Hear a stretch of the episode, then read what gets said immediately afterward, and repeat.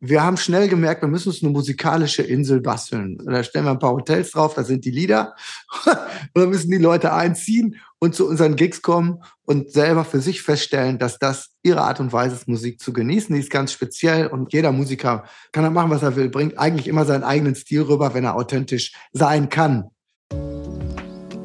Hey und herzlich willkommen zu meinem Podcast Drei Fragen von Elvis. Mein Name ist Jan Löchel und ich darf heute bereits zum zweiten Mal den guten Ingo Pohlmann in diesem Format begrüßen. Im Mittelpunkt soll diesmal das Thema Lebensgefühl stehen.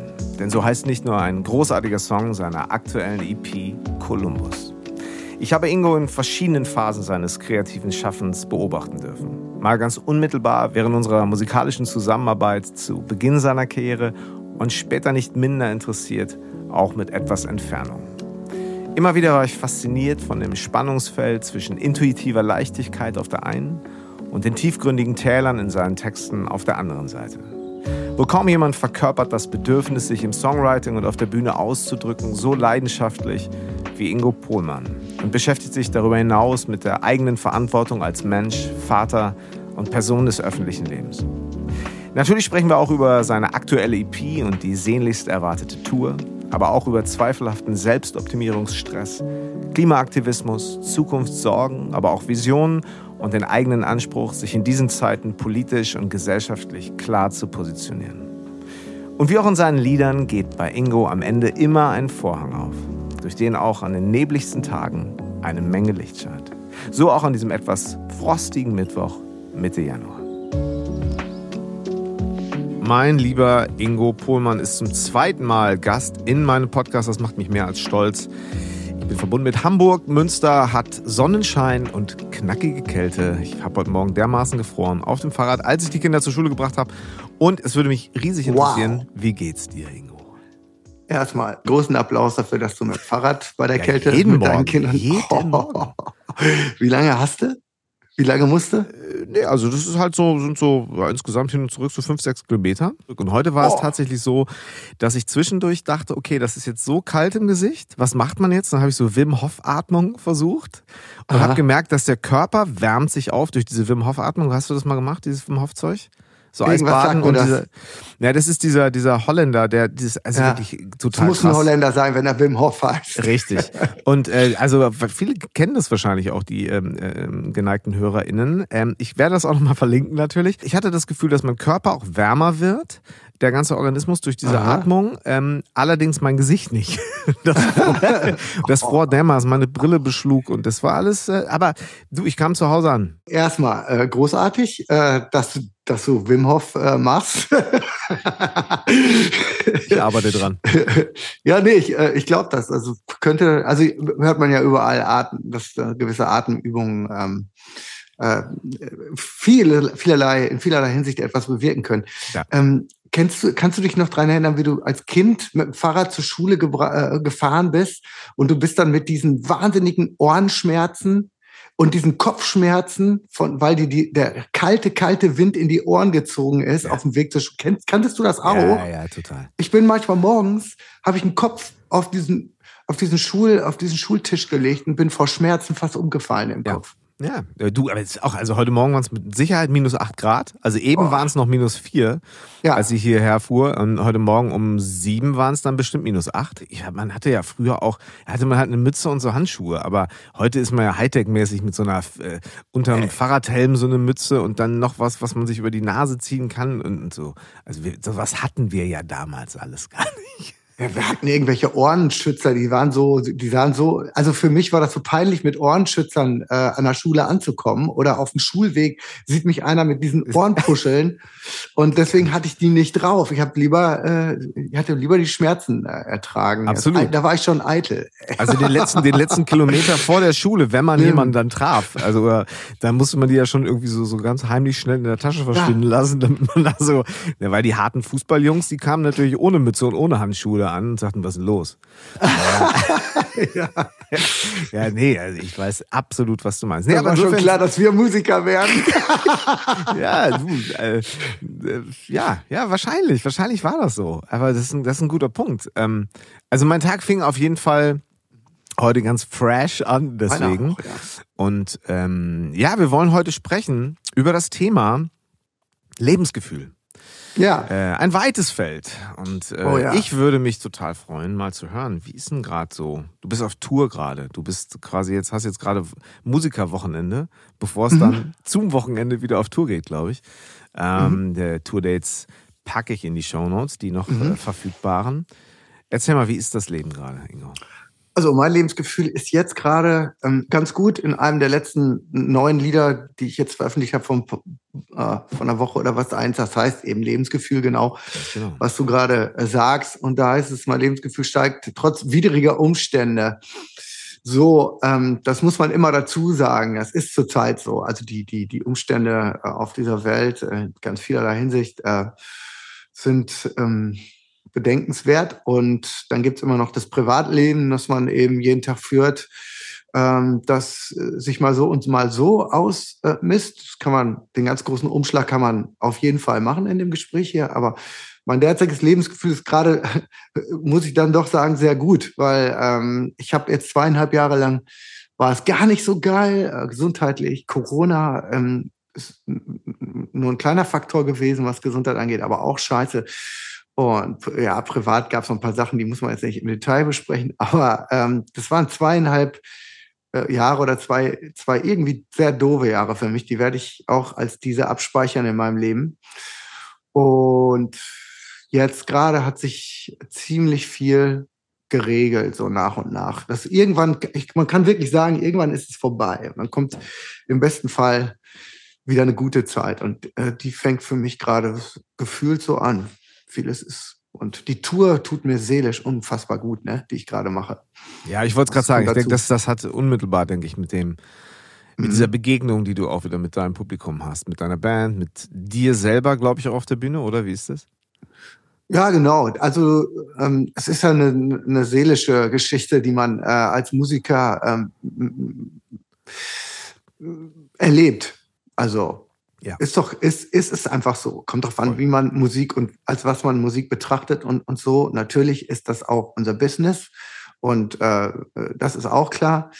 Aber ähm, letztendlich, ob man mit so was eben letztendlich sein Business und sein Geld äh, auch eben für seine Miete und alles ähm, macht, ist Musik immer ein spirituelles Ding auch. Und äh, das merken wir jetzt ähm, ganz, ganz besonders, weil die Leute so ausgehungert sind und die kommen dann mal mehr, mal weniger. So, die müssen noch ein bisschen aus äh, die Menschen so in ihrer in ihrer in ihrem in ihrer Mentalität. Wir Menschen, ne? Gibt, also Ja. ich gehöre dann ja natürlich auch dazu. Das hört Ja, sich immer so komisch an, wenn so aus der Sicht des Musikers, der das jetzt mal seit 20 Jahren macht müssen so ein bisschen noch rausgelockt werden. Die großen Arenen sind gefüllt, das sehen wir alle.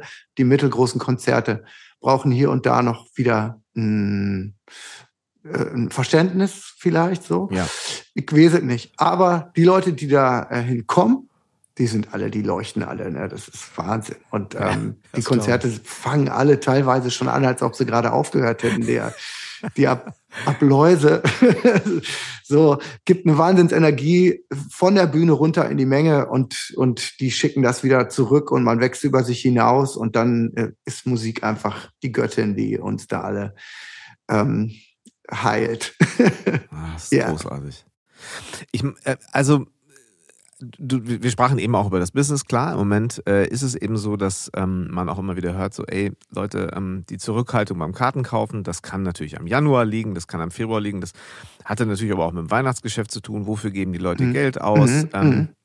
wo ist auch so die Gewichtung? Wo ist vielleicht auch die, die so ein bisschen Sorge, sich in eine große Menge zu begeben? Hast du das Gefühl, dass ähm, jetzt kurzfristig, einfach jetzt auch mal so ein bisschen aus der Konzertbranche geplaudert, dass kurzfristig äh, sich Leute entscheiden und ihr irgendwo in so einem Venue, wo noch gar nicht so gut verkauft war, auf einmal doch mehr Leute kommen? Das, ähm, haben wir, haben wir nicht den Eindruck. Wir, Okay. wir haben jetzt, ähm, es ist schwer zu sagen, weil wenn du auf Tour bist, machst du sowieso viel Werbung.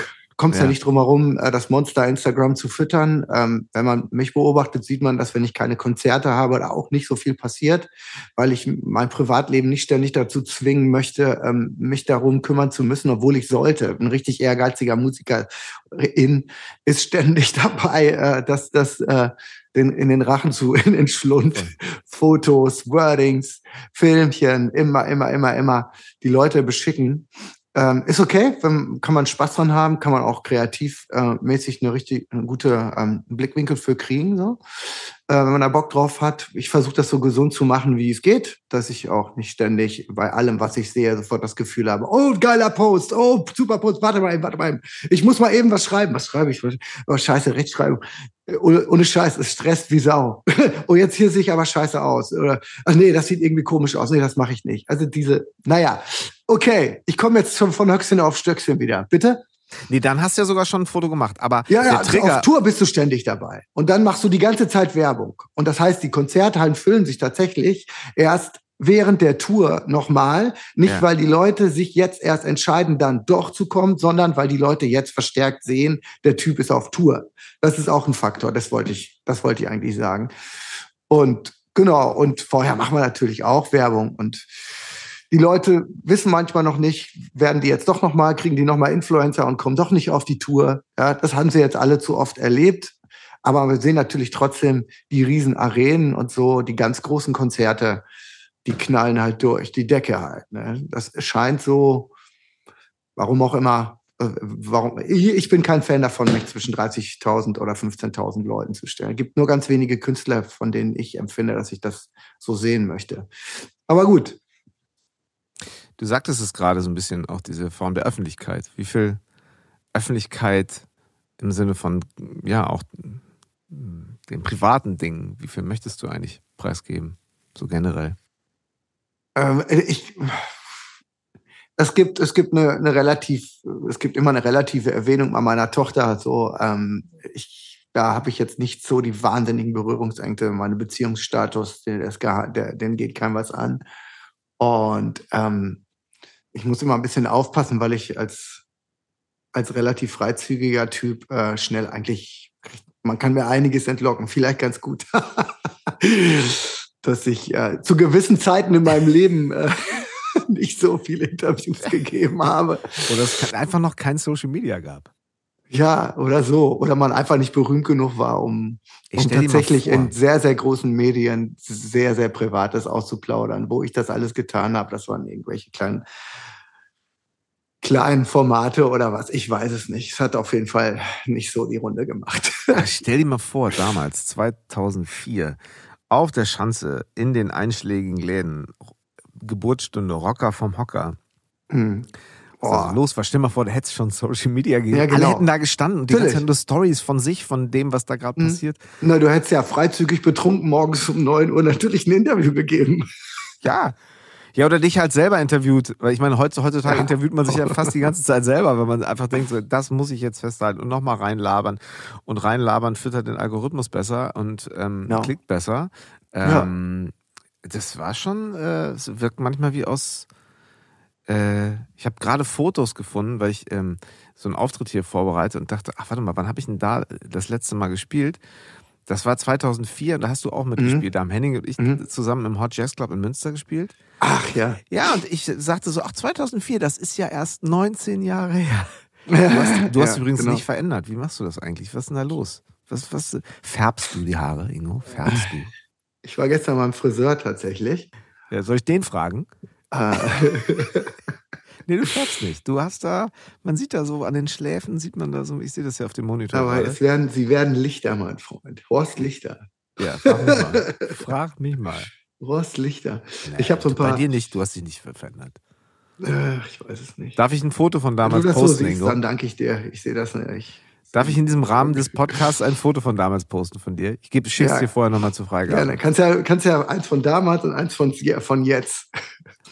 Ja, und dann sagt, wer, wer nicht verändert. Naja, 19 Jahre und doch irgendwie ein anderes, anderes Leben. Aber ich meine, ja. diese Form der, des, also ich habe das jetzt so ein bisschen so empfunden, ähm, es gibt ja sowas wie ein Tour-Tagebuch, was man ja machen kann, was du ja auch machst, in, in, um den Leuten zu sagen, hey, wir sind unterwegs und übrigens, das ist doch ganz schön geil. Und die Leute, die sagten, ja, ich wollte doch sowieso eigentlich kommen, warum habe ich mir noch keine Karte gekauft? Jetzt gehe ich noch hin, spontan. Super, mhm. perfekt, klappt. So, und dann gibt es natürlich auch so diese, diese ähm, Achtsamkeits- und Dankbarkeitstagebücher, die jetzt gerade zum Jahreswechsel viele machen auf Social Media. Mhm. Ähm, hast du das Gefühl, dass manchmal, das ist einfach dieses sehr private, dieses, wie fühle ich mich? Ich habe übrigens auch schlechte Zeiten. Ich habe die und die Dinge aus meiner Vergangenheit, die arbeite ich auf. Das sind Sachen, die mm, waren schön, die waren auch nicht so schön. Also es wird ja natürlich schon sehr ausgerollt. Hast du das Gefühl, dass man das, fühlst du dich da manchmal angetriggert, das auch tun zu müssen? Ich tue das um in meinen Liedern. Ja, aber also, das ist ja der große Reinhard May, hat er das nicht gesagt? Genau, das ist ja so dieses. Äh, warum ähm, schreiben Sie keine Biografie? Er sagt er, warum? Hören Sie sich meine Lieder an. Er, er sagte, glaube ich, so, dass ähm, äh, ich habe doch angefangen an meinem, an diesem Buch, was Sie gerne als Verlag verlegen würden. Ich werde ja jetzt 80, ähm, so sinngemäß. Hm. Genau, äh, hat Hast er ja quasi erzählt, ne? gesagt. Ne? Äh, ja. Aber ich, also, seit ich das erste Lied geschrieben habe, schreibe ich doch an dieser Biografie und diese Biografie hat also mittlerweile rund 500 Kapitel. Ja. Irgendwie sowas war das. ja. Das ist, das ist auch eine, ja, aber, es ist, aber es ist alles gesagt. wenn man eben so erzählt, dass man 500 ja. Songs geschrieben hat, ja, die alle veröffentlicht die, sind. Also wenn du deine mal zusammenrechnest. dann habe ich ein Fünftel. Also noch ein bisschen Zeit. Warte mal, lass mal eben überlegen. Ich bin jetzt äh, 50. Ich habe vor 30 Jahren angefangen, ähm, nee, er ist weitaus fleißiger als ich. In, in 30 Jahren hätte ich dann 200 Lieder. Also er ist mindestens doppelt so fleißig wie ich. Gut, er hat immer Alben gemacht. Ne? Dem hat man natürlich auch nicht gesagt, ey, mach mal erstmal Single-Tracks für Spotify und dann schauen wir mal und dann zuckt es hier und dann zuckt es da. Ja, das stimmt. Und heutzutage allen öffentlichen fängt ja auch, fangen auch alle an irgendwie zu zittern, ob das überhaupt so noch funktioniert das, das äh, System. Egal, wo waren wir stehen geblieben? Ähm, wir, ach du, wir waren stehen geblieben, wir, wir plaudern ja so. Also mich interessiert natürlich so diese, diese Form der, wie öffentlich möchtest du sein und wie ja. nöt, für nötig hältst du es eben auch, um deine ähm, um deine Ausdrucksform wirklich eben auch zu, zu publizieren. Wie viel hältst du da für notwendig und wie viele Kompromisse musst du eingehen? Ja, ich glaube, ich habe da, ich, wenn man sich bei mir meinen Instagram-Kanal anguckt und so, dann ist das alles relativ, ähm, relativ klar, was ich da rauslasse und was nicht. Meine Lieder sprechen tatsächlich wirklich für sich. Und sobald ich über meine Lieder rede, dann rede ich auch mehr oder weniger ins, aufs, über das Eingemachte. Und ansonsten mag ich es mit einem Witz oder so Aufmerksamkeit auf mich zu ziehen. So, eigentlich lieber bei Spotify. Und wenn, selbst wenn meine Lieder wie Kolumbus und Lebensgefühl alle eine gewisse, auch nicht mehr ohne die gewisse dunkle Seite auskommen können, das bringt das, so, so das Leben zeigt sich einfach nicht mehr in der Einsilbigkeit, ähm, wie es früher vielleicht mal war, sondern ähm, es sind, es sind umspannendere äh, Themen. Also alles ist miteinander irgendwo verankert. Und es, das macht auch die Runde irgendwo in meinen Liedern. Ich, vielleicht finde ich noch mal einen anderen Blickwinkel dazu. Ich versuche immer natürlich ein äh, Licht anzuzünden und immer optimistisch zu sein und so. Ähm, das ist das eine, das sind die Lieder, das sind die Texte, das ist das 14 Stunden oder du weißt es selber, wie, manchmal sitzt man 30, 40, 50, 60 Stunden an einem Lied, an einem Text, an einem Text, bis er einem gefällt, bis man vorm Spiegel steht und sagt, so, das ist jetzt, das, das ist jetzt rundherum das, was ich aussagen möchte. Und da geht man eben mit sich und vielen Dingen ins Gericht und ähm, wenn man jetzt nicht gerade sagt, ich muss jetzt unbedingt eine Single, gute Laune-Single schreiben, die die Radios spielen und wenn da jetzt irgendwas zu Schwieriges drin vorkommt, ähm, dann spielen die das schon nicht mehr. Also muss ich das alles aussparen und am besten darüber schreiben, einfach eindeutig, wie toll und schön das Leben ist oder ob ich tanzen gehe. Wir müssen jetzt tanzen oder ich weiß es nicht. Ist er in. Ordnung? Was war äh, immer so, wenn ich mir deine weißt, Alben anhöre? Ja, natürlich. Aber grundsätzlich bin ich eigentlich ein Clown, eine Clownseele immer irgendwie. Vielleicht. Ich weiß es nicht. Ja, wir sprachen ja gerade schon so ein bisschen. Das war halt so, ähm, auch dein erstes Album, als wir auch ähm, uns kennenlernten und äh, ein bisschen zusammengearbeitet haben. Da ähm, äh, hatte das immer diese beiden Seiten. Und es war immer natürlich der, äh, der Ingo, der äh, einfach äh, durch den Raum schwebte, egal was er machte, und jeder wollte irgendwie mit dem durchbrennen. So, und jeder wollte auch so ein bisschen so sein wie du. Und dann gab es natürlich auch immer den, den, den Ingo, der so ein bisschen mhm. die, die, die, die Stirn kraus zog und der mhm. grübelte. Mhm. Und man konnte die immer, und das finde ich, finde ich absolut äh, ein, ein ganz ein schönes Bild. Man konnte dir da auch beim, beim Denken manchmal zuschauen, gerade wenn es eben um Musik ging. Zu sagen, ist das wirklich das, was ich will? Ist das das, was ich sagen will? Ähm, entspricht mir das so wirklich zu 100 Prozent? Und du hast jetzt, und deswegen lass uns ruhig oder gerne sogar ähm, über deine neue EP sprechen. Columbus heißt sie. Und Columbus ist auch ein wunderbarer Song da drauf. Und Lebensgefühl ist noch ein wunderbarer Song drauf. Und du hast mit einem neuen Produzenten gearbeitet. Mhm. Und ähm, ja, welcher, welcher Ingo war diesmal im Studio? War das der, war das der schwebende Ingo oder war das der mit der ein bisschen Stirn in Falten gelegt? Du wirst ja eben beides, wie ich schon gesagt habe, beides da immer in einem Song bei mir finden. Ne? Bei Lebensgefühl und Kolumbus äh, siehst du einerseits der, die Stirn in Falten und dann kommt aber ähm, eigentlich immer auch der positive ähm, äh, Positivismus oder die, die Objektivität. Genau, du, du, du bietest eine Lösung an. Also nach der du für dich selber suchst und ich glaube, du bietest mhm. ja auch den HörerInnen an. Und das ist, äh, ähm, ist glaube ich, das, was, was sie auch immer, warum sie immer wieder zu dir zurückkehren werden. Egal wie lange du vielleicht auch mal nichts ja. machst. Ich bin heute Nacht aufgewacht, ich weiß nicht, ob ich den Spruch jetzt, ohne Scheiß mit dem, mit dem Spruch, finde etwas, das du liebst und lerne es können oder finde etwas, das du kannst und lerne es lieben. Ja. Und das ist letztendlich Kolumbus. So. Cool. Und ähm, auf dem Weg dahin, also wenn man jung ist, macht man vieles. Ich kann immer nur aus meiner Bubble oder aus meinem eingeschränkten Sichtbereich dann sprechen. Ich habe mich nie dazu entschieden, obwohl ich es nicht wollte, vielleicht Bankkaufmann zu werden. Oder man will Bankkaufmann sein. Oder man soll eine Baufirma übernehmen. Man will das aber nicht, so wie in meinem Falle. Und man macht es trotzdem oder macht es nicht. Aber dann muss man es lieben lernen, sonst ist man unglücklich. Und ähm, da muss man halt Blickwinkel finden im Leben. Ich hatte das Glück, etwas machen zu können, was ich geliebt habe, aber bis auf das Singen nicht so der Nerd war. Also ich, ich bin durch alle möglichen Musikschulen geflogen. Also ich bin da gar nicht angenommen worden, weil ich nicht gut genug war. Ich konnte, ich, ich war ein guter Sänger. Ich bin Autodidakt. Ich habe auf dem Weg zur Schule gesungen. Mit neun bis 16 und danach konnte ich geil singen.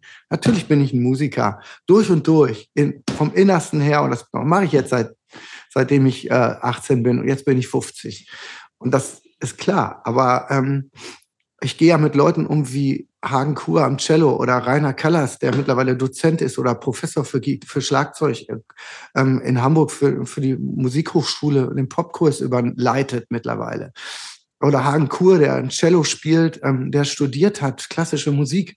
Und dann stehe ich daneben als Autodidakt. Diese beiden Typen halten mich unfassbar hoch und die zeigen mir ähm, mit einer unglaublichen Sympathie, was bei mir drinsteckt einerseits, was also der ewige Rohdiamant und ähm, gleichzeitig ähm, eben auch meine Unzulänglichkeit.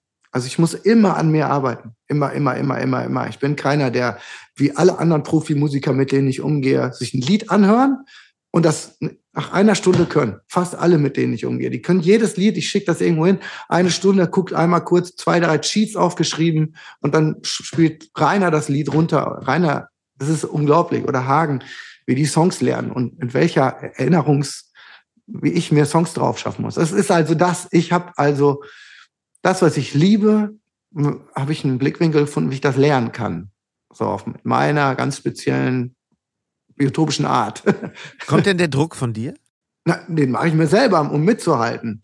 Wie gesagt, ich gehe ja mit Leuten um, die äh, unglaublich sympathisch äh, und nett ähm, mit mir sind, also als Freunde. Und aber ähm, äh, wenn wir, wenn wir im Proberaum sind, wie oft müssen wir Songs hintereinander spielen, weil, weil ich bin das schwächste Glied der, Klette, der Kette. Nein, nein. Ich bin natürlich letztendlich der Überbringer der Texte. Der schreibt den, der schreibt das. Und das muss ich mit, mit meiner Vehemenz und meinem Charakter und all dem auch durchbringen. Das ist auch Musiker sein. Und das ist auch was, was die beiden so gar nicht können würden. Aber das gibt's in dem Moment auch gar nicht zu vergleichen. Das muss ich sowieso können. Also das ist die Basis. Aber das alles wäre nichts wert, wenn ich nicht wüsste, wie, wann ich welche Akkorde spielen soll, in welcher Reihenfolge die gehören. Dann kann ich die Lieder auch nicht singen. dann würde ich nur Fehler machen auf der Bühne. Und wenn ich nur Fehler mache, solche Konzerte hatten wir auch, das merkt das Publikum nicht, aber das merken die anderen beiden. Da ist danach nicht Friede, Freude, Eierkuchen. Danach wird gemeckert. Und das mit Recht. Weil der Spirit auf einer Bühne entsteht nicht dadurch, dass man Sachen perfekt macht, sondern dadurch, dass man nach, nicht über die Dinge nachdenken muss ja. und dass die Musik einen irgendwann übernimmt. Mhm. Also man selbst vergessen Musik macht, ohne Ego oder sonst was, ohne Angst, oh ja, ohne Ego. Und das alles kannst du nur schaffen, auch und da auf, auf diesem, auf dieser Bühne, auf dieser musikalischen Bühne steht dann auch letztendlich dein Charakter und dein, dein, dein, das, was du dann rausgibst an Ansagen, an, an Performance, an Gesangsperformance und so. Mhm. Dann kann ich die Gitarre auch aus der Hand legen und holen, bezahlen Gitarristen, der es besser macht als ich, wenn ich das nicht kann. So ist das einfach. Und ich muss mir die Sachen anders drauf schaffen als andere. Das heißt, äh, selbst jemand wie du, für, für mich warst du jetzt nie irgendwo der, der Fleißmusiker, sondern der Intuitivmusiker. Ja. Mhm. Aber ähm, das finde ich spannend zu sagen, okay, es, es braucht eine, eine gewisse Basis, um diese, diese, um egofrei miteinander zu interagieren auf der Bühne, um seine Songs. Ja, das ist, das ist total gut. einleuchtend. Ja. Wenn der eine sein, äh, seine Sache einfach ständig irgendwie falsch macht, dann ist natürlich irgendwann einer, der sagt, Alter, ne? Ja. Ich, ich, ich trinke keinen Alkohol mehr auf Tour. Mhm. Weil, weil äh, Rainer trinkt äh, auch gerne mal drei Bier, aber der macht seinen Scheiß immer hundertprozentig. Der kann eine Nacht saufen und morgens mit einem Kater aufstehen vielleicht auch fatal. Aber der macht seine Sache fast immer hundertprozentig. Es ist einfach ein Wahnsinnstyp. Kein Wunder, dass er jetzt bei Max Forster spielt und was weiß ich von welchen Größen äh, Angebote bekommt. Aber der ist meiner Sache immer treu, weil er es, also soweit er es kann, ja. Weil er es einfach liebt und ich liebe es auch mit dem Musik zu machen. Genauso geht's auch mit Hagen und so. Aber das ist eine Sache schon einer gegenseitigen Anforderung, also auch ja. Herausforderung. Und ähm, das macht mir auch unglaublich Spaß. Ich glaube, ich wäre nicht so weit gekommen, wenn ich diese beiden nicht hätte. Mhm. So. Das weiß ich nicht, aber ich, ich möchte mich nicht unter jetzt die ganze Zeit irgendwie so aus irgendwie so Sympathie heucheln mit irgendwie, indem man sich irgendwie äh, unter, unter, unterm Licht verkaufen möchte. Also ich weiß, was ich kann, ne? Ist schon, aber ich weiß auch, wo ich mhm. hingucken muss, damit ich nicht ja. schluderig werde. Und ja, genau die passen schon auf mich auf auch. genau, aber du sagtest ja gerade so, weißt du, die Leute würden es nicht merken und trotzdem würde es, äh, man, man würde irgendwie vom, vom gemeinsamen Gefühl überhaupt nicht, äh, oder sagen wir ruhig Flow, nennen wir es einfach mal Flow, würde man ja. nur immer bei 80 Prozent stehen bleiben. Und äh, ich glaube, ähm, je länger man das macht, kann ich mir vorstellen, desto größer ist einfach auch die Lust zu sagen, ey, wenn wir das hier tun, wenn wir das vor allem jetzt wieder tun nach dieser Pause, dann, dann möchte ich, dass das einfach fließt. Und dass da irgendwelche, dass dem nichts im Wege steht, was man eventuell auch mal durch ein bisschen Fleiß aus dem Wege räumen kann. Auf jeden Fall. Und ist auch genau das, was auch ein interessanter Aspekt, du sagst gerade mit diesen ähm, 80 Prozent, ne? Auch immer so, was Erfolg angeht und wo man hin will. Ne? Und wenn es einfach äh, so stehen bleibt auf einer Ebene, dann ist immer die Frage, bleibt das stehen, weil wir nur 80 Prozent geben die ganze Zeit? So Können wir nicht immer mehr machen? Kann es nicht immer noch geiler sein? Und ähm, was fehlt uns jetzt, jetzt, um den totalen Erfolg zu haben? Und da ist immer eins wichtig, wenn wir was live auf der Bühne machen, an uns liegt's nicht. So, das muss, das muss, das muss geil sein. Aber wie gesagt, das, das Schönste ist es, wenn man seinen Scheiß kann, über nichts nachdenken muss und einfach nur genießt, miteinander Musik zu machen. So. Und als und ich glaube, ich, ich als halber, halber ADHS äh, äh, Kranker ist noch nicht diagnostiziert, aber schon von vielen, von vielen äh, äh, eingeschätzt worden. Bin im Kopf immer so viel unterwegs, dass, dass ich mir ständig dazwischen rede, nicht nur dir. Entschuldigung dafür übrigens. Nein, dafür bin ich zuständig.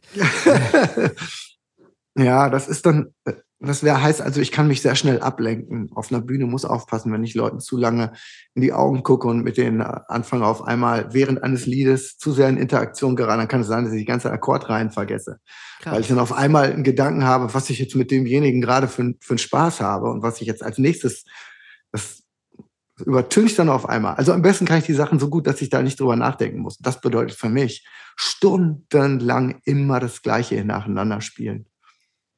Bis es, bis es in Fleisch und Blut übergegangen ist. So, genau. Wenn du alleine spielst, also ähm, würde mich interessieren, oder du spielst mit Hagen, so, so, so ein typisches naja, so, so, so eine Duo-Show, von denen ihr wahnsinnig viele gespielt habt. Und ja. Äh, ja, mal auf Events, vielleicht auch mal nur ein paar Songs. Ähm, Noir, also auch einfach immer wieder ganz tolle Momente, die, die, ich, die mir immer wieder begegnen, die ich mir auch immer wieder gerne anschaue. Ähm, sind das Sachen, wo du, wo du dann trotzdem komplett loslassen kannst?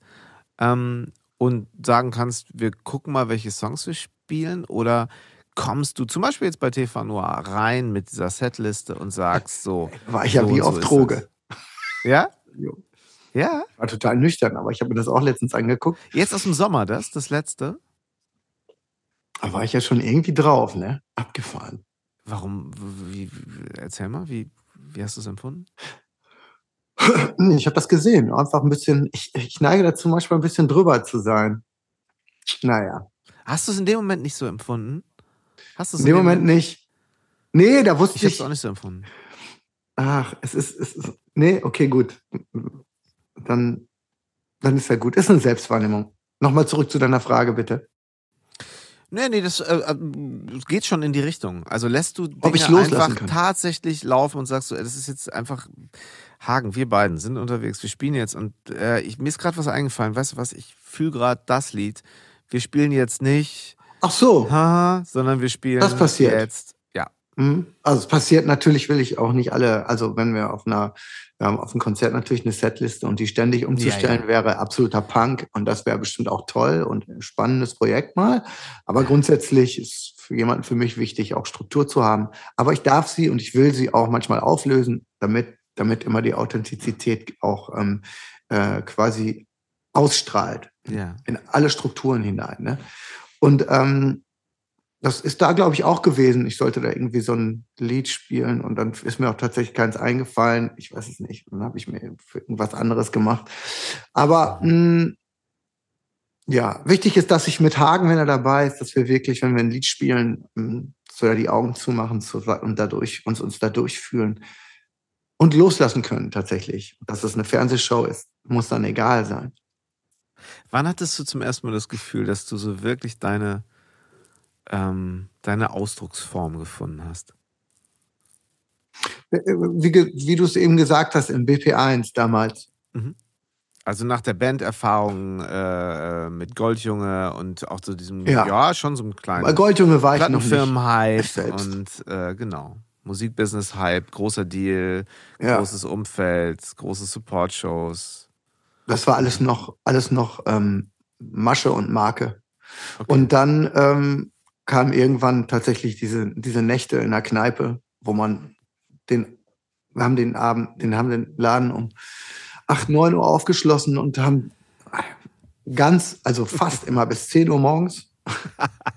und es gab auch Dinge, wo um 10 Uhr so viele Leute da waren, dass wir den Laden gar nicht zugemacht haben. Wir haben den gar nicht zugemacht und haben dann in wieder die Flaschen rausgeholt, weitergetrunken und Musik gemacht bis mittags um eine und da haben die Leute gedacht, warum hat denn das PP schon so früh auf heute? Und dann haben wir gesagt, na, wir haben gar nicht zugehört. Und dann, das waren, also eine unbändige Kraft hat man einfach mit 27, 28, 30. ja, genau, aber es war ja so ein bisschen so wie damals, äh, äh hatte er so ein, hatte so ein leichtes Gefühl wie, ähm, ja, zu den, in den 70ern ähm, oder in den 60ern, als ähm, Greenwich äh, Village in New York irgendwo die, die, die Musikmanager und Produzenten da waren, wo einfach ja. die Dylans und, und so weiter und vor allen Dingen auch noch ganz, ganz viele großartige KünstlerInnen, die es dann vielleicht nicht zu Weltruhm gebracht haben, ähm, die spielten und man so und, und, und, so gescoutet wurde. Und irgendwie auch ganz interessant, damals so Mitte der Nullerjahre, dann ja auch durchaus irgendwie Leute bei dir vor der Theke, wenn du spieltest oder euch, ähm, die dann hinterher irgendwie, die, die, die kamen so als, als Fans quasi und füllten hinterher mit ihren Bands oder als Künstler ähm, Arenen so. Was macht Peusel. das mit dir?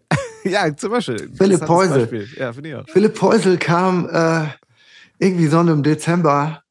Ähm, da hatten wir den Laden gewechselt, waren dann in der Bernsteinbar genau. mittlerweile. Genau. Und dann ja. kam, kam Peusel den kannte wirklich niemand.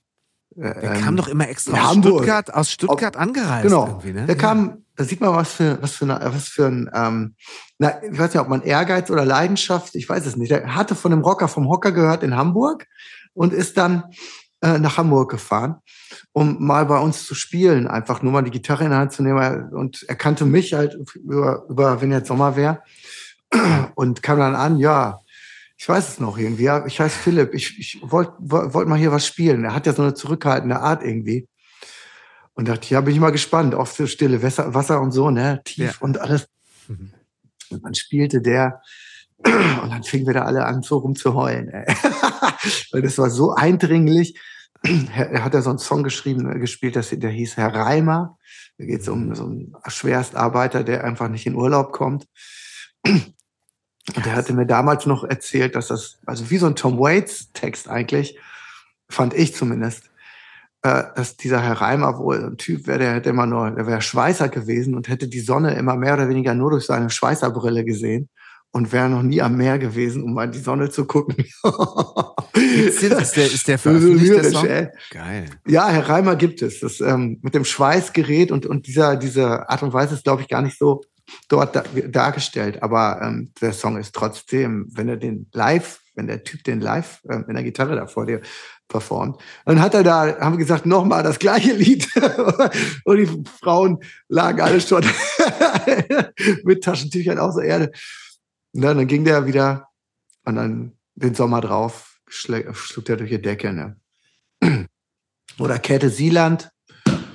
Käthe. Ähm, genau, stimmt. Und großartige Kollegin. Und dann aber auch Leute, die schon bekannt waren, wie eben, wie gesagt, Henning Wieland oder Jan ja. Plewka von Selig oder Sascha. Hattest du in den Jahren danach, wo ja, du warst ja nie weg, sondern du hast immer Alben gemacht, du hast immer irgendwie Songs gehabt, die du auch im Radio platzieren konntest, so. Ähm, natürlich war da immer so der, der Aufhänger, dass es der von Ben jetzt Sommer wäre, aber ich können wir ja gleich auch nochmal drüber sprechen, müssen wir aber auch nicht. Ist ja letztendlich besser, als diesen Aufhänger nicht zu haben. Und äh, einfach auch ein geiler Song. Hattest du trotzdem mhm. in den Jahren danach mal so das Gefühl, irgendwo so ein bisschen, ach, in Vergessenheit klingt so blöd, aber ich sag's trotzdem, so in Vergessenheit zu geraten, irgendwo den Anschluss zu verlieren, irgendwie nee. nicht gesehen mehr zu werden? Nee. Dazu ist mir viel zu schnell klar geworden, wie letztendlich Radios und so arbeiten. Es gab so zwei, drei Single-Veröffentlichungen, wo ich gemerkt habe, ähm, das muss anders gehen. also diese Selbstmitleid in Vergessenheit zu geraten, muss ich ehrlich gesagt haben, hatte ich nicht wirklich. Natürlich gab es Phasen, wo man dachte, oh, das ist aber mal geiler gelaufen. Aber wir haben schnell gemerkt, wir müssen uns eine musikalische Insel basteln. Und, und da müssen, da stellen wir ein paar Hotels drauf, da sind die Lieder. und da müssen die Leute einziehen und zu unseren Gigs kommen und selber für sich feststellen, dass das ihre Art und Weise ist, Musik zu genießen. Die ist ganz speziell und auf, und, und das ist jeder Musiker kann er, kann er machen, was er will, bringt eigentlich immer seinen eigenen Stil rüber, wenn er authentisch sein kann in seiner Show. Es gibt natürlich auch richtig geile, durchgeplante Shows, ähm, wo, wo man noch einen Gagschreiber dabei hat und dann einfach auch ein Entertainer ist, der die ganze Zeit ähm, am, am Seil entlang eine, eine gute Show macht. Das, das ist auch absolut legitim. Ähm, bei uns kannst du auf fünf Shows gehen und das ist nicht eine wie die andere wirklich. So, natürlich sind es mehr oder weniger die gleichen Lieder, aber wir spielen nicht nach einem Klick. Wir machen in den Liedern Sachen, die wir gestern nicht gemacht haben und so. Das, wir überraschen uns ständig. So, wie gesagt, und damit die Authentizität und der Spielspaß immer in alle Bereiche auch hineinstrahlt. Genau, das, das, das ist das. Und weil wir das frühzeitig auch erkannt haben, haben wir äh, gemerkt, dass wir uns ein gewisses Publikum eigentlich die ganze Zeit erhalten, obwohl wir vom Radio äh, deutschlandweit, im, im Norden ging es noch lange sehr gut, und in Köln und Umgebung auch noch eine Zeit lang durch Stefan Raabs Geschichten und so, die man da machen konnte. Aber so ganz große Sachen, auch Bayern 3, Antenne Bayern und so, das sind die großen Radiosender, die den kompletten Süden abge, die haben, sie haben sich abgemeldet nach der dritten, nach, nach der dritten äh, äh, Single. Das, da war nicht mehr viel.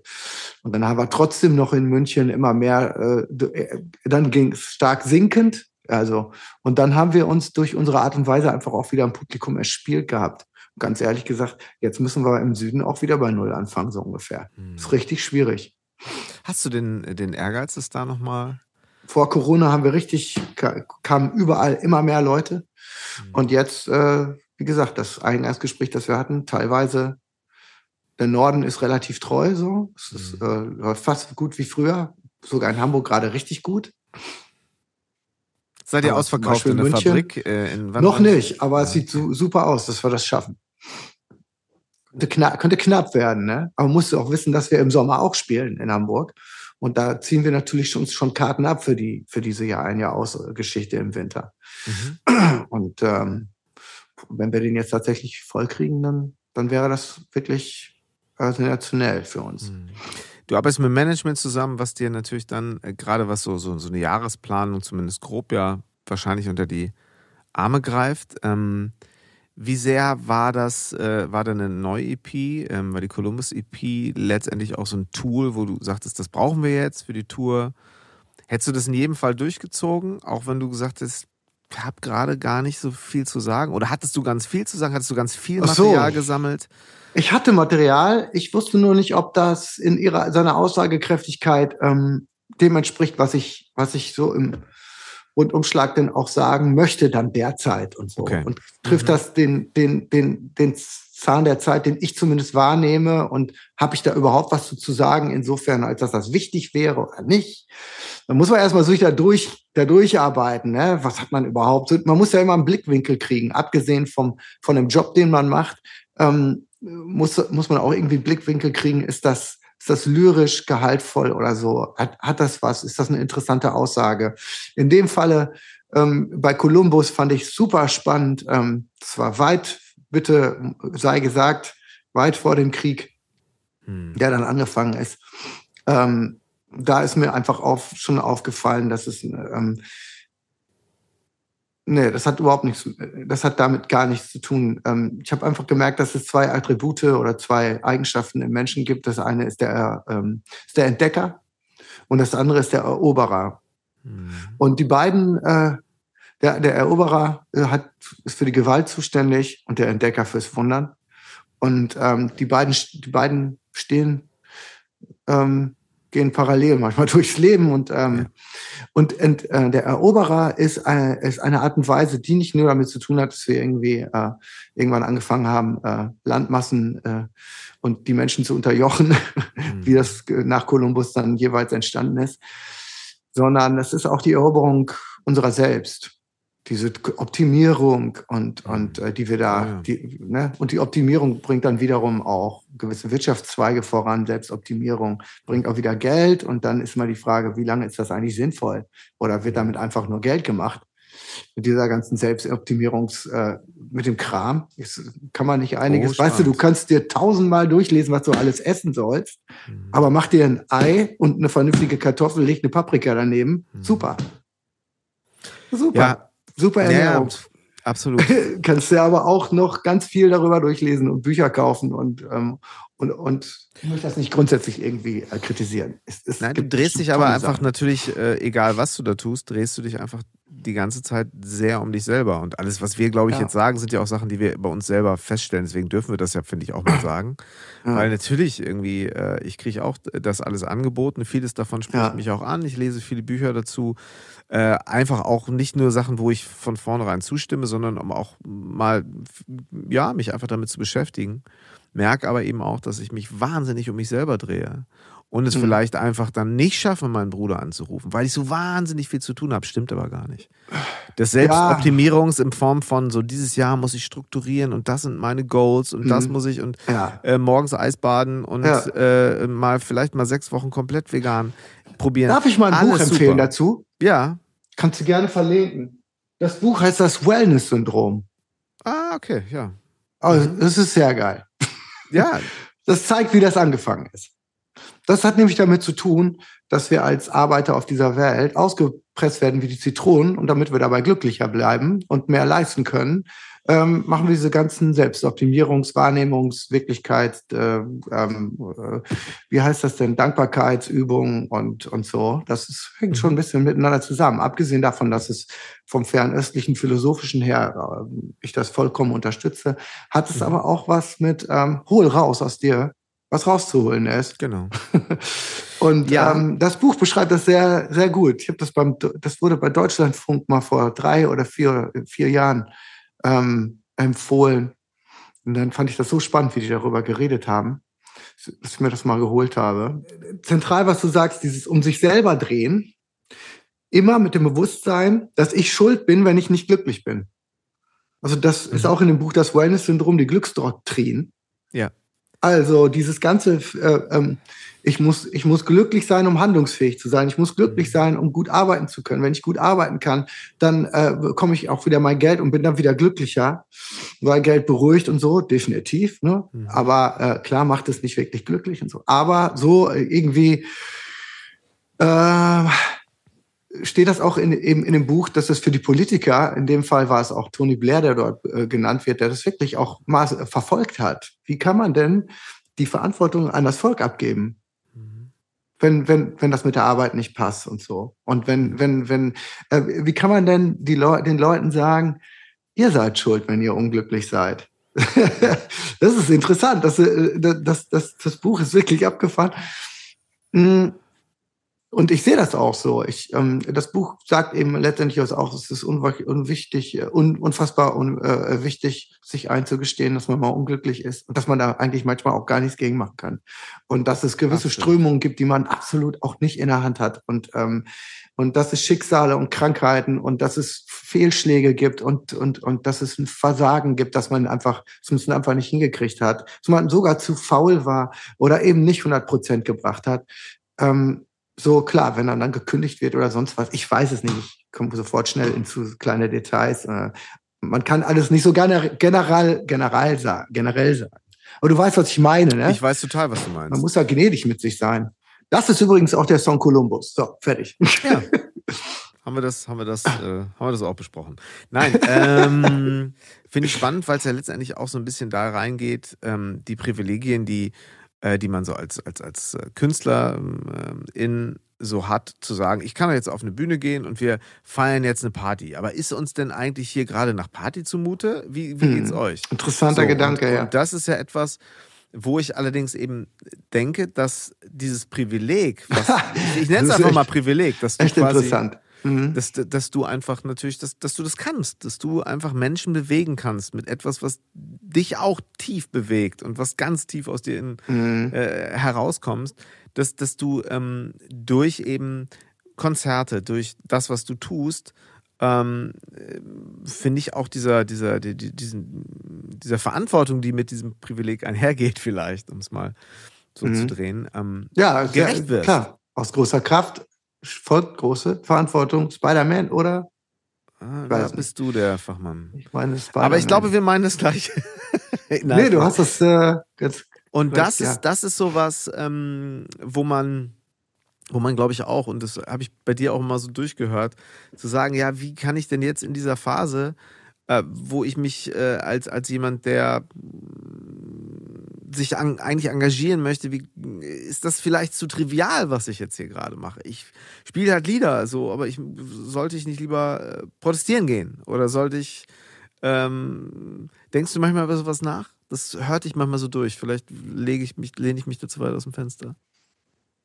Nochmal konkret, also äh, schreibe ich lieber Lieder, als dass ich protestieren gehe? Nee, ähm, was ich meine ist so, so, ey, wir sind gerade in einer Phase, wo wir uns viel, wo du dir mit Sicherheit auch viel Sorgen machst. So, mhm. und wo sich, äh, wo man als Familienvater sich Sorgen macht, genau. als Mensch, mhm. äh, als jemand, der Verantwortung trägt. So. Und dann geht man raus und macht Musik und das ist auch ja. sogar noch alles gut gelaunt und dürfen wir überhaupt ja. so gut gelaunt sein? Ich sage es jetzt mal wirklich ganz bewusst. Ja, gut, super Beispiel. Weißt mhm. du? Ähm, und äh, nee, ich äh, verstehe es. Ich kann es perfekt gerade einordnen in eine Begebenheit. Wir haben in Köln gespielt und in Köln ist das, also die Kölner sind in ihrer Lebensfreude extrem spürbar. Wirklich. Und das finde ich auch großartig. Ja, auch, es spricht sehr meinem Naturell. Mhm. Und ähm, wenn du dann aber Lützerath hast und du bist auch noch an dem Tag in Köln. Ja an dem Lützerath da und, und äh, äh, quasi belagert wird oder abgerissen werden soll, je nachdem. Ähm, beides gleichzeitig. Und ähm, ja, dann hast du aber deine, deine Leute und eine Planungssicherheit. So, du kannst da abgeführt werden, du weißt nicht, ob du einen auf den Deckel kriegst, du weißt nicht, ob du bei der Polizei landest. Ich bin absoluter Befürworter, dahin zu gehen und dafür zu streiken, sich wegtragen zu lassen. Ich hätte das gemacht. Aber stattdessen habe ich CO2 verblasen und bin zurück nach Braunschweig gefahren. ähm, äh, weil, die, äh, weil die Planung leider nicht anders ging im Vorhinein der Tour. Es ist heutzutage sehr schwer, Touren zu planen, besonders wenn sie ständig umgeändert ja. werden und mit Leuten und die Häuser, jetzt haben wir gerade in Berlin auch wieder umstrukturieren müssen. Das ist, das ist nur auch Teil der Lebenswirklichkeit, unsere, unsere Pläne. Und dann gibt es natürlich, habe ich gerade keine Zeit für die Zukunft der Welt irgendwie einzustehen, ne? weil nichts anderes tun die in Lützerath. Ne? Das ist, das ist, das ist beispielhaft und symbolhaft für den Kampf der Menschheit um diesen Planeten. Das ist nicht das Lützerath. Das war schon klar, dass sie das wegbaggern. Das ist schon lange klar, dass sie da keine Chance haben, dass sie das nicht wegbaggern. Die Lützerater sind schon lange weg. Wir haben, äh, äh, RW hat denen schon lange die Kohle gegeben und die konnten sich entscheiden. Entweder das Bergbaurecht, das alte, das nämlich immer noch vorsieht, diesen Leuten, äh, diese Leute da zu vertreiben, wie in China, kurz vom Staudammbruch, Sprengung. Das ist ja irre wenn ich das richtig verstanden habe, das hat man mir so erklärt, dass das alte Bergbaurecht unbedingt überarbeitet werden muss, weil es noch vorsieht, noch vorsieht, dass wo Kohle ist, dürfen die Leute vertrieben werden. Das war eben Lützerath. Und dann konnten die sich einmal von, von RWE das fette Angebot geben lassen mit der Drohung, wir können auch anders. Entweder okay. nehmen wir jetzt die Kohle oder sie kriegen weniger Kohle und werden vertrieben. Und dann sind sie gegangen. Der letzte, der, ich hab, äh, der letzte war noch eine Woche vorher da. Der hat dann auch unterschrieben. Also das war da schon klar, dass sie das wegbaggern. Und das, was sie da machen, ähm, die, für mich ist auch wichtig, die Leute, die sich an, äh, an irgendwelchen Van Goghs festkleben, auch ganz wichtige Leute für mich. Also, äh, wer geht denn noch in Museen in 100 Jahren, guckt sich einen Van Gogh an? Da ist niemand mehr. Also lass es 150 Jahre sein. Wir beide leben dann schon nicht mehr. Aber die Zeichen stehen wirklich, sind wirklich extrem düster, wenn das einfach so weitermachen. Nach uns die Sintflut. Ja. Absolut. Mhm. Beziehungsweise vor uns die Sintflut. Ich meine, im Ahrtal hatten sie sie schon. Und da sind schon Menschen gestorben. Und das ist zurückzuführen auf den Klimawandel. Und das ist zurückzuführen. Das Ahrtal, genau da in der Ecke, wo Lützerath ist. Das ist, das ist ganz genau nebeneinander, sieht man das hin, äh, hingestellt. Ne? Und, äh, und dieser RWE-Verein, der kann immer noch die Kohle da rausholen.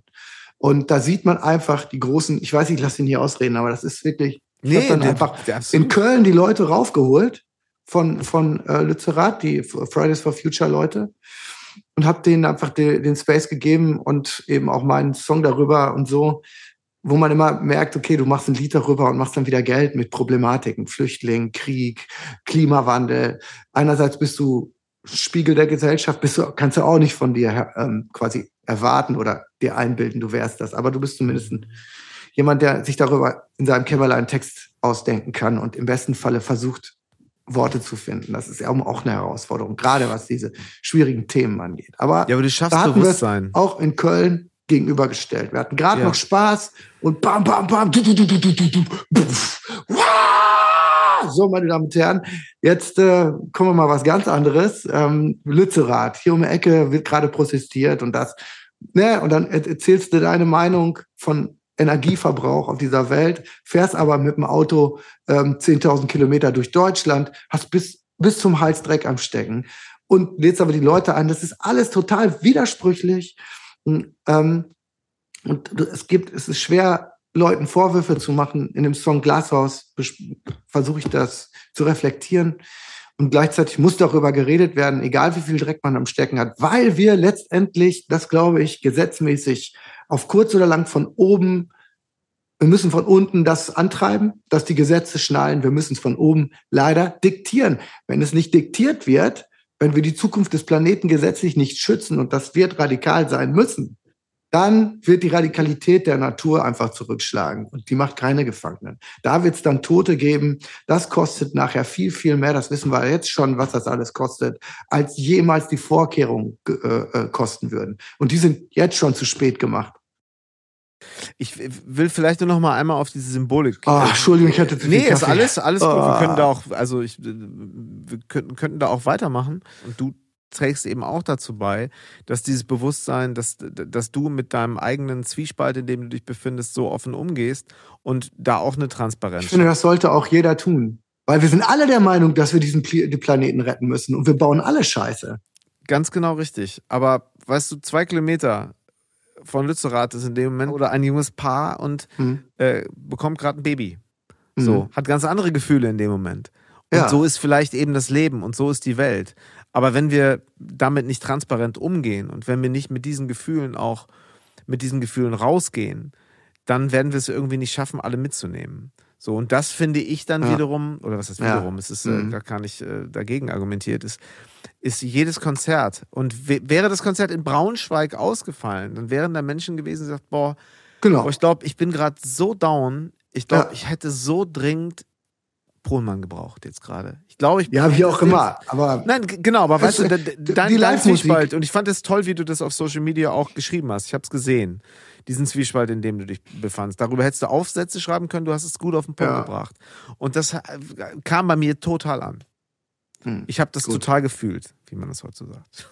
Nein, aber ja. also wirklich, äh, ja, 100 Prozent. Und äh, darauf wollte ich auch so ein bisschen hinauf, weil ich mir das vorstellen kann, als jemand, der äh, ja, Musik eben nicht nur als Business betreibt oder seine Kunst und das, was, wo du eben auch, ja, deine, deine Verantwortung siehst. Und ich denke da schon lange drüber nach und letztendlich sind das sind das diese, auch wenn sie nicht danach unbedingt aussehen, weil man sich Philanthropen anders vorstellt. Der übliche Gebrauch des Wortes Philanthrop hat mit jemandem zu tun, der irgendwie lässig locker mit einer Weinschorle und einer Zigarette äh, den Menschen entgegenlacht und sagt, das Leben ist geil und wir sind alle super.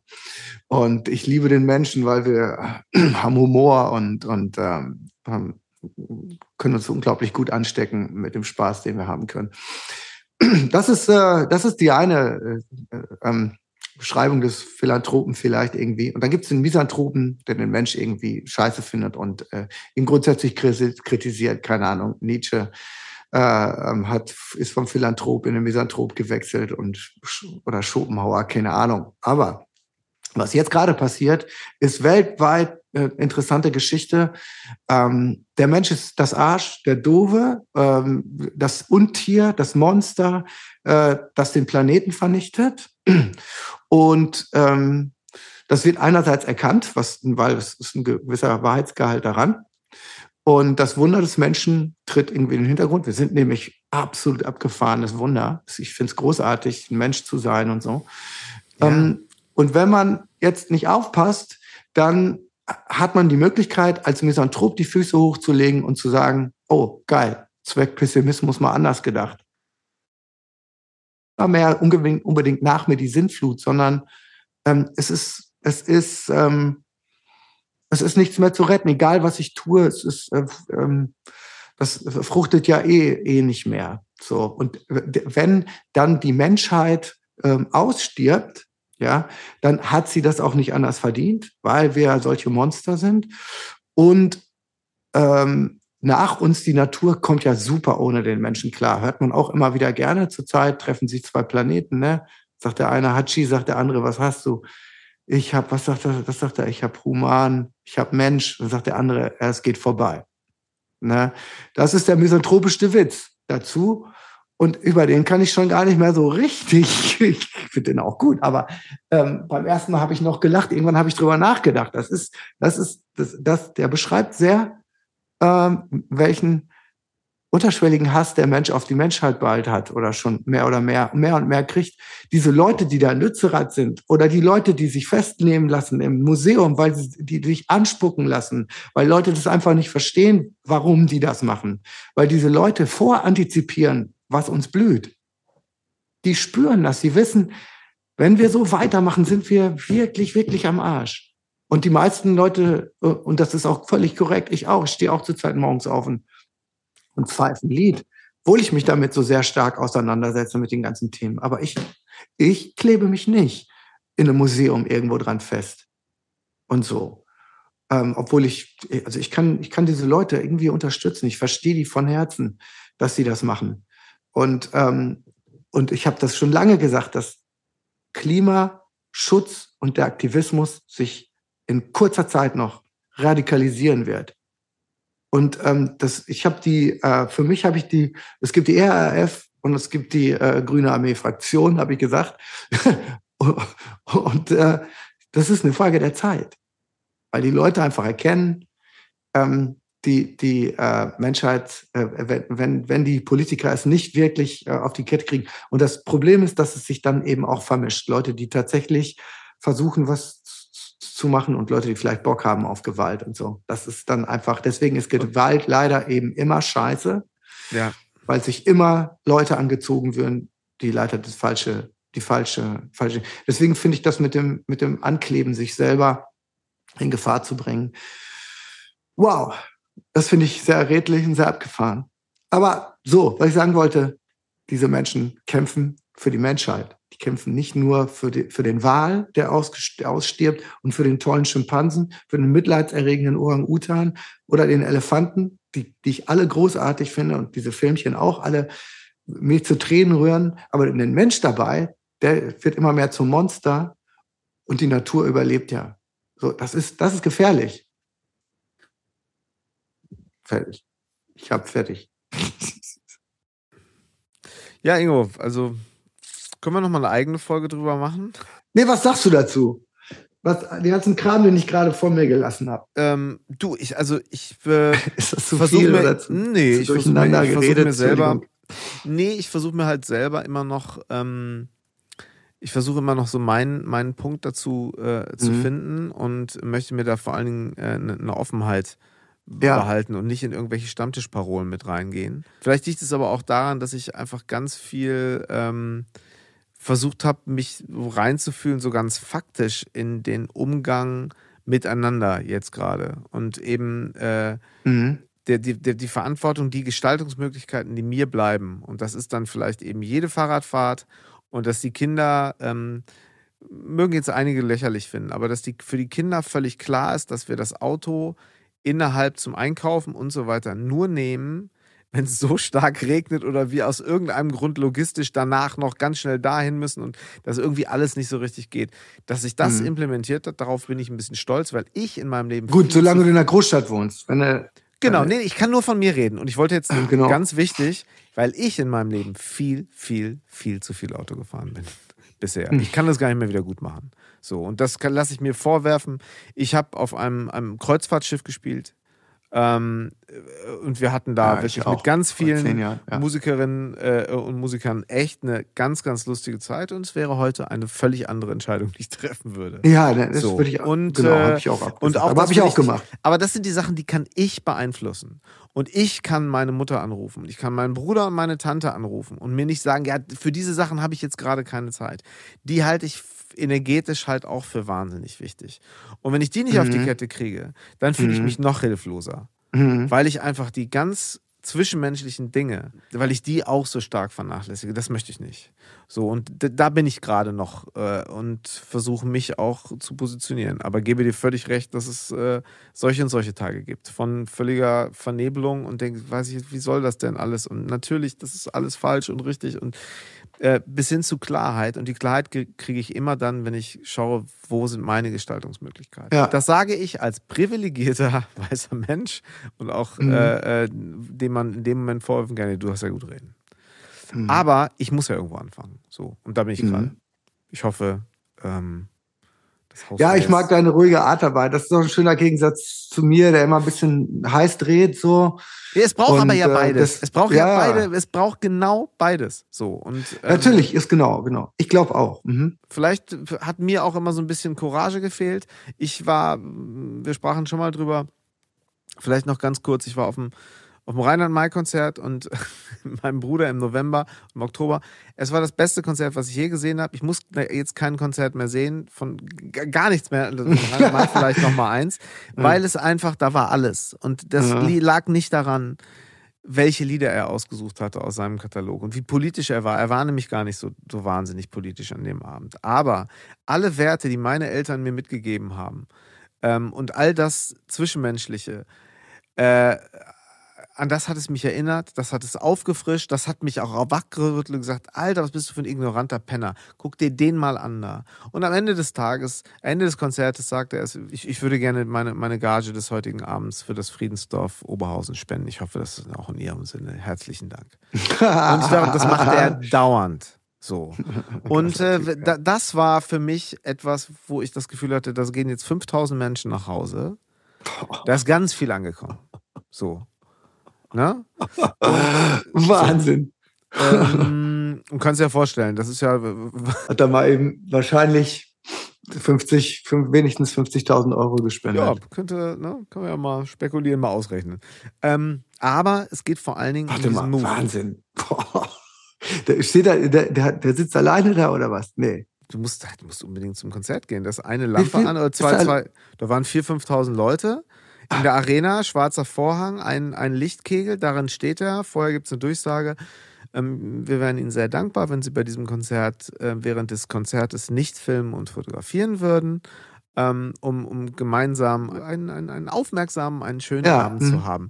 So, Geil. und dann spielt er sein Set und dann ist auf einmal, geht er von der Bühne und äh, es jetzt wird wohl die Zugabe kommen und er sagt, ähm, ich möchte mich bei Ihnen bedanken, das ist so schön. Ich, ich zitiere jetzt nicht, ich aus meinem Gedächtnis heraus sage ich so, wie es ungefähr war. Ähm, ich freue mich, dass Sie sich so, so nett daran gehalten haben, nicht zu fotografieren und zu filmen während des Konzertes. Ich sage jetzt einfach mal, das Konzert ist ja jetzt quasi vorbei. Das ist jetzt nach dem Konzert. Ich spiele aber trotzdem noch ein paar Lieder. Und dann spielt er über den Wolken und das, der gesamte Rund macht seine Erinnerungsfotos und summt in einer unglaublich schönen Art, singen alle ganz leise dieses mit. Ah, also null dieses, so und jetzt alle, jetzt alle, jetzt. Auf den Song habe ich die ganze Zeit gewartet. alle singen meditativ dieses Lied zusammen. Ja. Oh, und ich denke mir, alles klar, okay, es ist alles gesagt, was ich jemals äh, vielleicht hm. als, als, äh, ja. als Künstler, wenn ich das so sagen darf, ausdrücken ja. wollen würde. So. Ähm, ich, und das hat für äh, viel Frieden, glaube ich, gesorgt und viel, für viel Awareness ja. und für viel mhm. äh, Sensibilität da, für die Dinge, den Dingen ins Auge zu schauen. Im Zwischenmenschlichen Schön. und in den ganz großen Dingen, die uns dringendst betreffen, natürlich. So, Entschuldige, jetzt habe ich auch gelabert hier wie. Nee, äh, äh, super. Ich habe mir auch gedacht, ich muss jetzt mal munter halten und auch mal zuhören. Und das ist so schön. Ja, was du sagst. Über den Typen. Weil genau das bringt, geht nicht auch. Das ist, man muss nicht alles mit Schlachtruf und Parole machen, nicht alles. Wie gesagt, es gibt Leute, die genau das machen sollten und das auch tun. Dass Luisa Neubauer ist und ob das Schlachtruf ist oder nicht, möchte ich gar nicht jetzt so bewerten, aber oder ähm, Greta Thunberg oder eben die komplette Riege der und alle Menschen, die dahinter stehen bei Fridays for Future. Aber es gibt eben auch die Möglichkeiten, ähm, eine nicht flache, einsilbige ähm, Note an Emotion, Verbundenheit zu Frieden, Besonnenheit und Gelassenheit rüberzubringen, die damit zu tun haben, aware zu sein, ohne grundsätzlich ähm, grundsätzlich den, den Anarchie und den, den Punk äh, oder, den, oder die, die, Faust in der Tasche zu haben, sondern, sondern eher so, ähm, wie sagt man, mach eine Hand aus deiner Faust. So. Ja. Und das kann der äh, sehr, sehr, sehr gut. Ja, ich glaube, dass, dass, ähm, dass das eben auch wichtig ist. Und, und ähm, diese Selbstwirksamkeit, die halt auch schnell in diese, diese, in diese Coaching, äh, ähm, Selbstoptimierungsszene äh, ähm, so rein, reinstrahlt. Ähm, diese Selbstwirksamkeit bei sich zu, zu, zu, zu erfahren, kann halt eben etwas sein, was uns aus so einer Machtlosigkeit holt. Und es ist ja. gut, dass es die, mhm. großen, die großen Sachen gibt am Brandenburger Tor, Sound of Peace und dass mhm. dahinter dann mhm. auch noch Pro 7 dazukommt und mhm. deswegen dann einfach 20 Millionen ich weiß nicht, oder 7 Millionen oder was auch immer an Spendengeldern zusammenkommt. Ganz, ganz mhm. wichtig. Aber ich finde es eben auch wichtig, flächendeckend auf dem Land kleine Sachen zu machen, kleine Aktionen, wo, wo du Leute erreichst, die ansonsten das Gefühl haben, eben nicht mit, so ist doch egal, was ich mache. Ist doch egal. Ich bin doch eh, mich sieht auch keiner. So, und ich mhm. glaube, da äh, es, das meine ich mit diesem, mit diesem Gemeinsamen. Das ist das, was ich im letzten Jahr beobachtet habe und wo ich sagen würde, ja, lass uns da auf jeden Fall weitermachen. Mit großer Hochachtung für alle die, die sich dem, dem ganz großen Brennglas da aussetzen, ähm, zu unserer aller äh, Wohl am Ende des Tages, hoffentlich. Mhm. So, die den Mut haben. Auf jeden Fall. Mhm.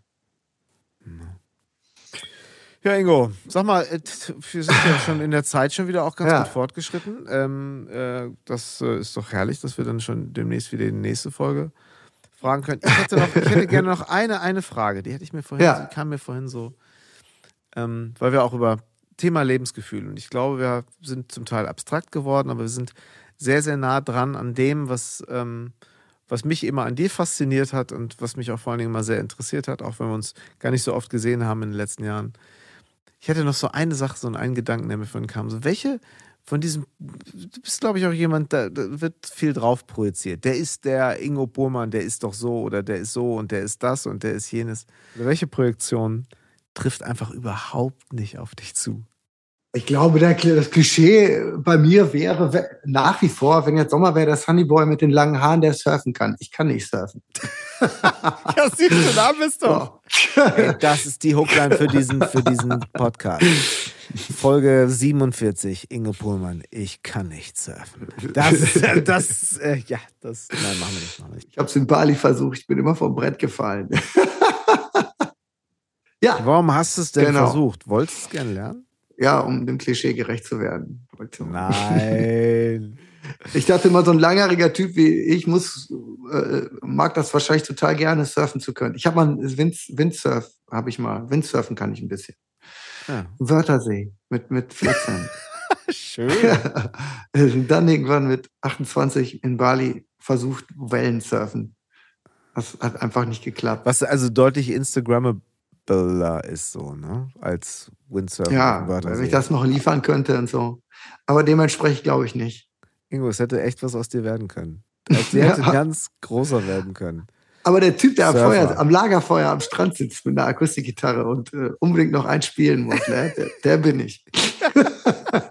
ich danke dir ganz herzlich für deine Zeit, Ingo. Ähm, Ach, danke dir auch. Für dein, dein, dein offenes Herz, dein offenes Ohr und ähm, deine Ehrlichkeit. Lieber Janni, danke, dass du meine brodelige Art mit, einer, mit, einem, mit einem ruhigen Gefäß so auffangen kannst. Sagen wir so, ich werde ja, während du diese eloquenten Dinge ähm, sagst, werde ich ja mit mal ständig mit dem Gefühl konfrontiert, oh Gott, da, da, da kann ich, da, da möchte ich jetzt, ich möchte mich nicht so weit aus dem Fenster lehnen. Das ist ein, ein, ein herrliches Learning. Ähm, ich habe zu danken. Wir sehen uns hoffentlich bald in Hamburg. Wir sehen uns auf der Tour, die Tour-Dates und alle weiteren Dinge, Dinge, über die wir gesprochen haben, findet ihr in den Show Notes. Und ähm, ja, ich äh, freue mich auf ein Wiedersehen. Das war drei Fragen von Elvis heute mit dem wunderbaren Ingo Pohlmann.